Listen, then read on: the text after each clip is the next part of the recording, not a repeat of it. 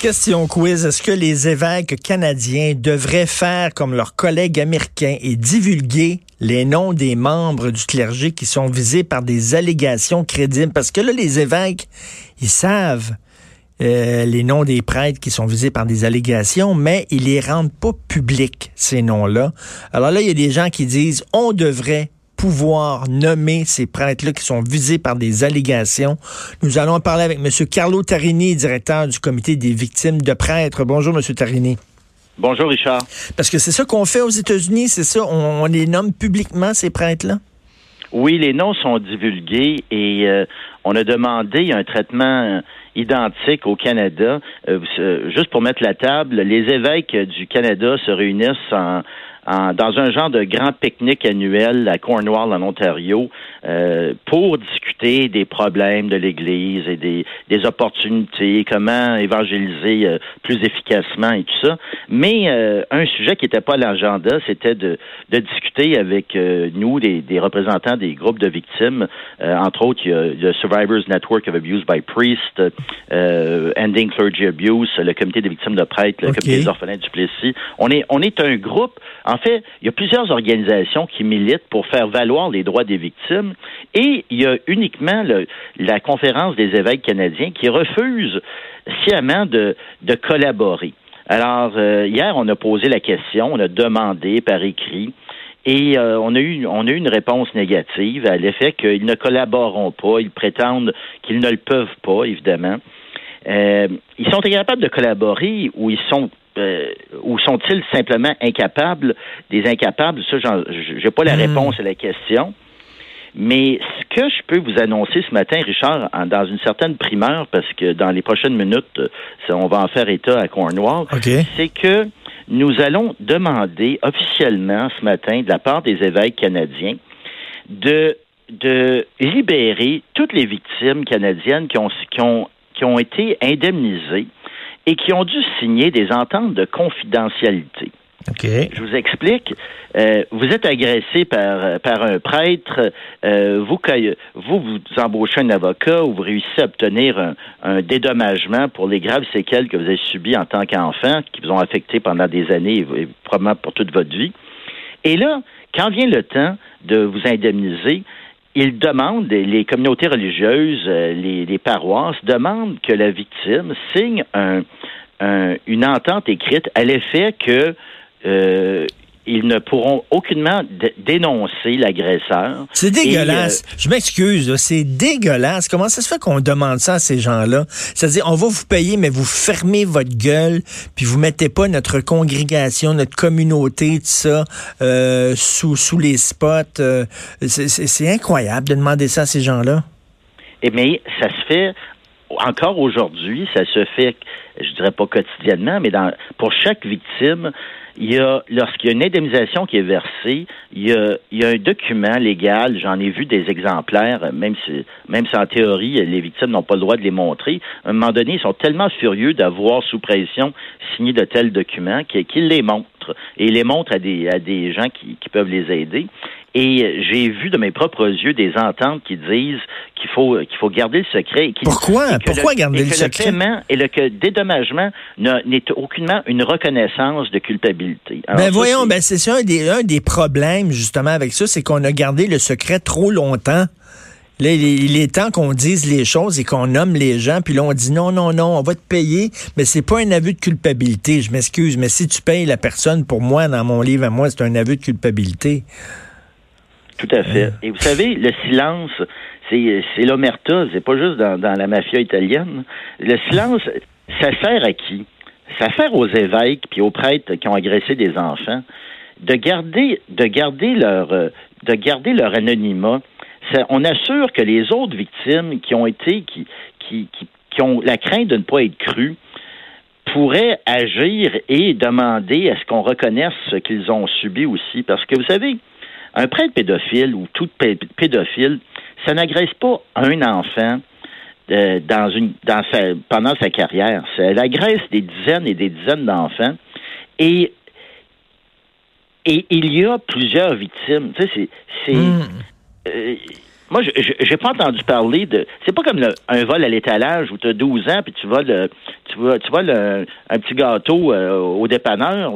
C'est non, pas. Non, eux, autres, c'est systémique. Puis en même temps, on le sait, là, quand, quand ils commençaient à avoir des rumeurs, là, ce que faisaient l'évêque, c'est qu'ils prenaient ce prêtre-là puis ils le changeaient de paroisse. Puis là, il recommençait son petit manège avec d'autres enfants dans une autre ville. Richard, vous avez tellement raison. Et maintenant, c'est documenté. Et on a vu des prêtres c'est comme quelqu'un qui change d'emploi tous les six mois. On, se pose la question, le problème, c'est-tu l'employé ou c'est l'employeur? Mais hmm. quand un prêtre est déménagé d'une paroisse à l'autre constamment dans sa carrière, d'un endroit, de la ville à la plus, la plus profonde campagne, c'est pourquoi? C'est souvent pour, pour euh, euh, faire disparaître les, les traces, puis ben faire, disparaître la fumée. Mais M. Tarini, malheureusement, ces gens-là, ils ont signé une entente de confidentialité. Ils peuvent pas parler. Ils l'ont signé. C'est à force de loi, cette entente-là, non? Écoutez, euh, moi, j'ai parlé à des, à des victimes, à des gens qui ont signé de telles ententes. J'ai parlé à, Lucien Landry du comité des orphelins du Plessis. J'ai parlé à, plusieurs personnes qui sont frustrées et qui, et qui souhaitent dénoncer qu'est-ce qui s'est passé c'est sûrement légal, c'est un papier, c'est une entente légale, mais est-ce que c'est moral? Puis, rappelons, la business des évêques, c'est quoi? C'est de donner des leçons de moralité au, au peuple, à la planète, à tout le monde. Sauf qu'ils refusent sciemment de, de, de faire ce qu'ils prêchent. C'est, c'est ridicule de ça. Ben oui, puis et puis en plus, vous, comme vous le disiez, là, ils, vous voient vous euh, les, les, les, comités de victimes non comme non comme des alliés euh, qui, qui peut qui peut qui pouvaient aider euh, les évêques à faire le ménage au sein de l'Église, mais ils vous voient comme des ennemis, comme des adversaires. Au contraire, s'ils sont vraiment, s'ils prennent ça vraiment au sérieux les problèmes là qu'il y a au sein de l'Église catholique, ils devraient travailler de concert avec vous en disant comment on peut améliorer l'Église mais non, ils veulent rien savoir, ils vous tiennent là, éloignés comme si vous étiez des ennemis. C'est ça que je comprends pas. Euh, j'ai le même problème et euh, je vais vous dire, euh, je comprends pas pourquoi. Ben, en fait, je comprends. C'est une approche légale. C'est pour garder le couvercle sur la marmite des abus. Et c'est aussi peut-être, on se pose la question maintenant, à savoir, est-ce que c'est le fait que les évêques ont été complices et qu'ils ont craint, ils ont peur de se retrouver avec des menottes au poignet. Parce que si les noms des, agresseurs sont dévoilés, ceux-là vont pouvoir dire, comme c'est comme c'est arrivé au Saguenay, qu'un prêtre dise écoutez, je l'ai dit à mon évêque que j'étais attiré par les enfants, il m'a dit prie puis euh, tu sais puis on ben euh, prie plus fort. Alors les, les évêques, l'Église catholique, les communautés religieuses ont traité la pédophilie, l'agression d'enfants l'agression sexuelle d'enfants, pas comme un crime, mais comme un péché. Et, tout à fait. Et, je vais vous poser une question qu'on devrait se poser, tout le monde. Ça prend, on dit l'exception. Euh, c'est une exception. C'est pas, il y a des pommes pourrites dans chaque baril. Mais tu sais, ça prend combien d'exceptions pour qu'on commence à se dire, coudon, c'est-tu une règle? Euh, si c'était une entreprise, mettons, au lieu du Vatican, au lieu de l'Église catholique, si c'était une entreprise comme Google, on découvrirait que là, il y a un directeur de Google qui est pédophile. Ah, deux. Oh, dix. Oh, vingt. Oh, trente. Oh, là, on se dirait, coudon, y a-t-il un problème avec l'entreprise elle-même? C'est ça la question qu'il va falloir se poser. là. C'est bien beau de dire oui, il y a quelques prêtres pédophiles, mais là, quand il y en a autant, y a-tu un problème avec l'Église catholique? C'est-tu l'Église catholique qui, qui, qui fait des pédophiles de ces prêtres-là? Je ne le sais pas. En fait, le problème, statistiquement, il y a des données qui sont sorties suite à des commissions d'enquête en Australie et ailleurs. Entre 5 et 7% des prêtres seraient des pédophiles, seraient intéressés par, par des enfants et auraient agi.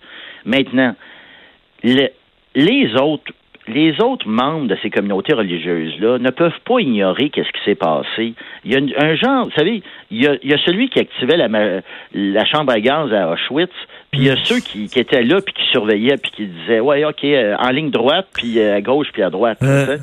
Alors, euh, il y, a beaucoup de coupables. Eh bien oui, qui le savaient, puis qui n'ont rien fait, qu'ils ont déménagé de paroisse, qui ont fermé les yeux, qui leur ont dit fermez votre gueule, qui font signer des papiers, comme vous le dites, aux victimes en disant vous allez garder le silence. Ça, ça, ok, il faut aller au fond de cette affaire-là. Puis en terminant, je sais pas si vous avez vu le film de Club, Monsieur Tarini.